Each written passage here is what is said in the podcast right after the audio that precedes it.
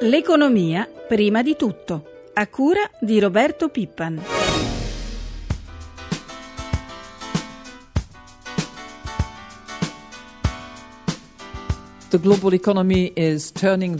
L'economia globale sta svoltando, ma la ripresa è ancora troppo debole e troppo lenta. Sono necessarie azioni coraggiose per generare una crescita più rapida, più forte e sostenibile, come indicato nella nostra agenda politica globale.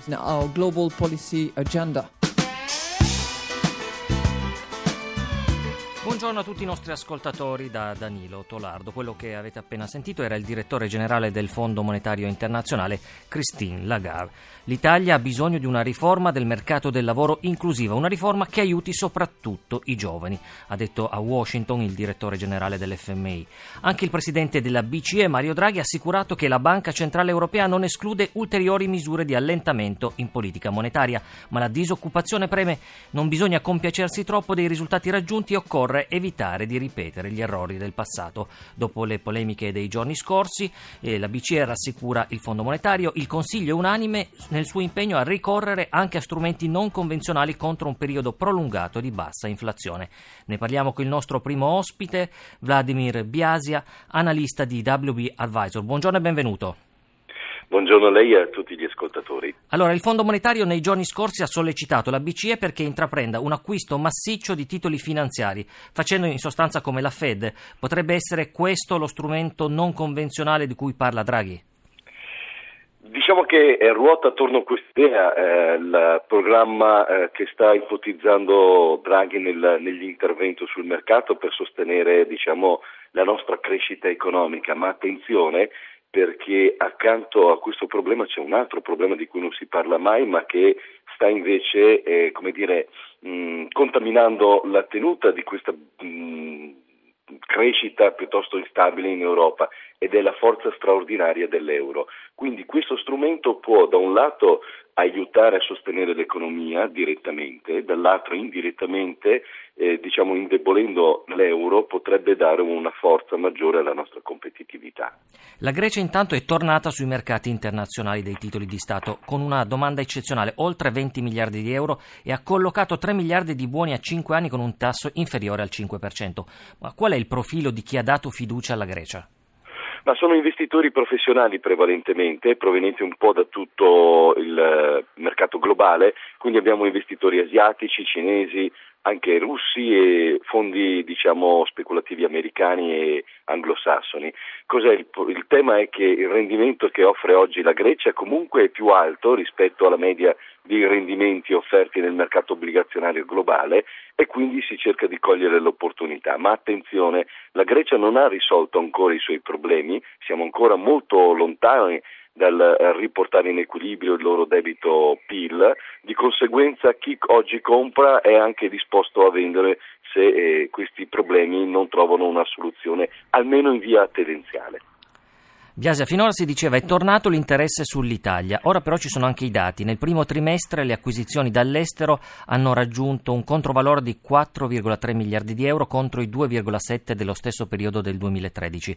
Da dove provengono gli investitori?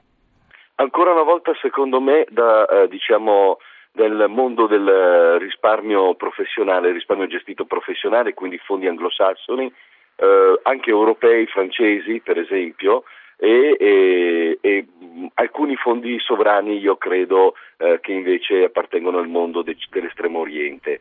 Attenzione, mi sembra, è la cosa più difficile da capire, che sia più un uh, investimento di natura speculativa che non di investimenti diciamo, sull'economia reale, però è già un primo passo e questo è importante.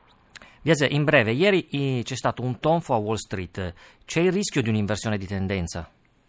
Il rischio è elevatissimo, ne parliamo dal mese di febbraio noi e temiamo che vi sia uh, diciamo, il rischio di un ritracciamento dei mercati nell'ordine del 20-30% a livello globale, eh, soprattutto dall'America e la Germania. Quindi attenzione perché probabilmente Draghi sta proprio aspettando di vedere questi sviluppi per poter intervenire con maggiore efficacia. Grazie a Vladimir Biasia, analista di WB Advisor. E si conferma incerta la via della ripresa con una produzione industriale di nuovo in calo a febbraio, come certifica l'Istat, mezzo punto in meno rispetto a gennaio. Il centro studi di Confindustria calcola che il livello di attività rimane inferiore di circa un quarto rispetto al periodo pre-crisi. Do il benvenuto a Daniele Vaccarino, presidente della CNA. Buongiorno Presidente. Buongiorno. Buongiorno a voi. Allora, il mercato interno non riparte, ma le misure contenute nel DEF possono aiutare la ripresa?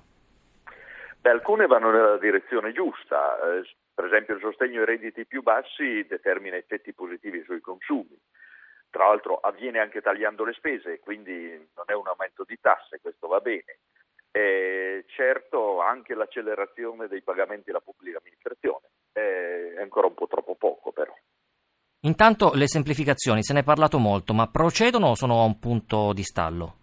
No, no, qui siamo proprio all'anno zero ancora, non si semplifica e io direi che c'è proprio un quasi è inquietante l'incapacità dell'amministrazione di redigere provvedimenti che semplificano. Questo è gravissimo. Sulle semplificazioni siamo all'anno zero. Intanto abbiamo detto grandi fondi esteri sono tornati a investire anche su piccole e medie imprese e questo è un segnale incoraggiante per il nostro sistema produttivo. Ma eh, potrebbe essere visto come un ritorno degli investimenti in Italia. Noi temiamo invece che si tratta di investimenti a poco prezzo quindi piuttosto shopping dell'azienda italiana e ai noi vediamo anche interesse forte sul sistema delle piccole imprese. Non, non è piacevole.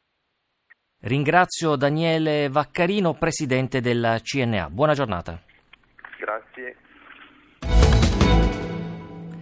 I sindacati bocciano senza appello l'ipotesi di un nuovo blocco dei contratti pubblici e chiedono al governo di trovare subito le risorse necessarie per rinnovarli. È, colleg- è collegato con noi Giovanni Faverin, segretario generale della CISLE Funzione Pubblica. Buongiorno e benvenuto. Buongiorno a lei e agli ascoltatori. Allora, Faverin, il DEF indica fino al 2020 il pagamento dell'indennità di vacanza contrattuale. In pratica è come ammettere che non ci saranno rinnovi contrattuali nel frattempo? A dire il vero, già il governo Prodi nel 2008, quindi è una tradizione, raramente il DEF iscrivono nelle loro voci i soldi necessari per rinnovare i contratti. Di solito è nell'anno in cui iniziano le trattative che poi il governo si affanna a ricercarle, quindi il DEF non è un luogo dove si mettono sempre in anticipo le risorse, però questo segnale è un segnale preoccupante, noi riteniamo il Ministro eh, e il Presidente del Consiglio persone troppo intelligenti per capire che eh, è sbagliato per le famiglie e per il Paese e le imprese un segnale di questo tipo accennato alle famiglie, ma quanti sono i lavoratori coinvolti?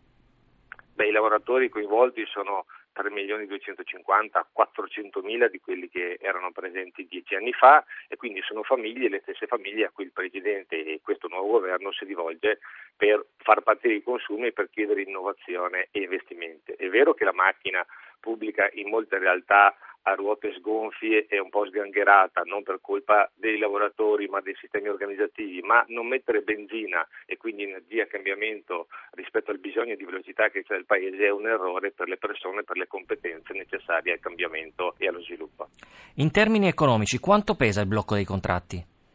in termini economici i lavoratori e le lavoratrici hanno già perso 4.000 euro rispetto al blocco che i governi precedenti hanno posto, quindi attualmente 250-300 euro in meno al mese, 300 euro in meno anche di contributi versati per il loro sistema eh, pensionistico, quindi una grave carenza che non è stata colmata e, non, sarà difficilmente colmabile rispetto al percorso che è stato perso. Faverin, quanto servirebbe per far ripartire la trattativa? Beh, per un Presidente del Consiglio così bravo e veloce a trovare 6 miliardi per mettere alle famiglie e alle persone con meno di 1500 euro di avere 80 euro di sgravio di una tanto, credo basterebbe un mese, quindi per l'anno di inizio del nuovo contrattuale basterebbero 2 miliardi.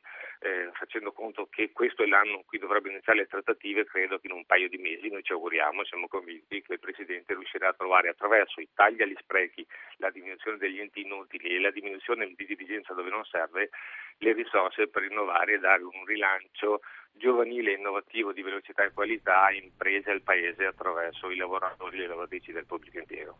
Ringrazio Giovanni Faverin, segretario generale della CISL Funzione Pubblica. E prima del nostro prossimo ospite vi ricordo che potete inviare messaggi in trasmissione al numero 335 699 2949. L'Associazione Nazionale dei Costruttori Edili dà un giudizio positivo sul DEF, ma anche eh, non mancano rilievi al governo, soprattutto sulla necessità di un intervento normativo stabile contro i ritardi dei pagamenti. Saluto Paolo Buzzetti, presidente dell'Associazione Costruttori Edili. Buongiorno e benvenuto, presidente. Buongiorno a lei, buongiorno a tutti. Allora, presidente, che cosa vi preoccupa soprattutto? Forse i nuovi tagli al piano di opere pubbliche? Certamente, infatti ci sono luci e ombre nel DEF, c'è un taglio di 2, abbiamo meno 2,7 miliardi per i prossimi tre anni, quindi si continua a scendere negli investimenti pubblici eh, per i lavori pubblici che sono scesi del 50% dall'inizio della crisi. Eh, di positivo c'è che si citano eh, le intenzioni sui pagamenti, scuole e il dissesto idrogeologico, infrastrutture in generale, ritenendo che tra i fondi europei non utilizzati e altre risorse eh, si fa intendere che questi programmi si vogliono mandare avanti e questa è la nostra speranza. Senza interventi però sul patto di stabilità, non si rischia che tra due anni la situazione sia uguale a prima? Assolutamente sì, questo è un nodo centrale intanto per i pagamenti, perché per i lavori pubblici eh, la spesa cosiddetta in conto capitale, il patto di stabilità impedisce ai sindaci, per esempio, eh, di pagare eh, per non sforare il patto i lavori eseguiti. Questa è l'unica eh, categoria diciamo, di, di, impegno di spesa, perché per le spese correnti, gli stipendi, gli acquisti, gli altri acquisti nelle altre categorie eh, è fuori dal patto di stabilità. Quindi se non si allenta il patto di stabilità, innanzitutto eh, non si capisce come si fa a pagare l'arretrato che ancora manca dei pagamenti non dati negli anni passati e siamo ancora intorno a cifre importanti di miliardi da pagare alle imprese, ma soprattutto si riaccumuleranno nei prossimi, già con l'anno prossimo, perché eh, si sono già partiti dal 2013 con la direttiva europea e, e poi 2014 ci ritroveremo a ridiscutere su arretrati di miliardi alle imprese. Quindi questa legge di contabilità eh, che impedisce agli enti locali in particolare di pagare per i lavori fatti ai sindaci, salvo sanzioni gravissime, e che è contro anche le indicazioni europee, eh, va modificata assolutamente, altrimenti, come dice lei, ci troveremo da capo con il problema dei pagamenti tra pochissimo. Ringrazio Paolo Buzzetti, presidente dell'ANCE. Buona giornata. E chiudiamo come di consueto con i mercati finanziari. Ci colleghiamo con la nostra redazione di Milano. Buongiorno ad Alberto Barbagallo. Buongiorno da Milano. Allora, dopo il tonfo di ieri sera di Wall Street, anche oggi in Asia sui mercati prevalgono le vendite, così? Sì, una giornata pesante su tutte le borse asiatiche. Ricordiamo che ieri è andata male a New York, soprattutto al Nasdaq che ha ceduto 3 punti percentuali. Stamattina a Tokyo l'indice Nikkei cala del 2,42% in questo momento. La borsa di Hong Kong cede lo 0,62%, eh, ribassi anche a Shanghai meno 0,38%, poco mossa a Singapore meno 0,13%. Alberto, quali sono le aspettative per l'apertura in Europa? I future sui maggiori indici sono in lievissimo rialzo, poi vedremo se avranno effetto le parole di Mario Draghi a Washington, ne avete parlato inizio di trasmissione e um, una notizia arriva dall'agenzia di valutazioni Fitch che migliora le attese sul Portogallo. Per ora non cambia il giudizio sul debito pubblico di Lisbona, ma la prospettiva, l'outlook da negativo diventa positivo. Chiudiamo con Euro Spread. Il biglietto verde conferma la sua fase di debolezza, dunque l'euro eh, vale un dollaro e quasi 39 cent, lo spread è 164 punti base, lo spread BTP Bund con il rendimento del BTP decennale al 3,15%. Grazie ad Alberto Barbagallo, la nostra rubrica economica termina qui, ringraziamo Francesca Librandi per l'assistenza al programma, una buona giornata ai nostri ascoltatori da Danilo Tolardo, l'economia prima di tutto torna lunedì.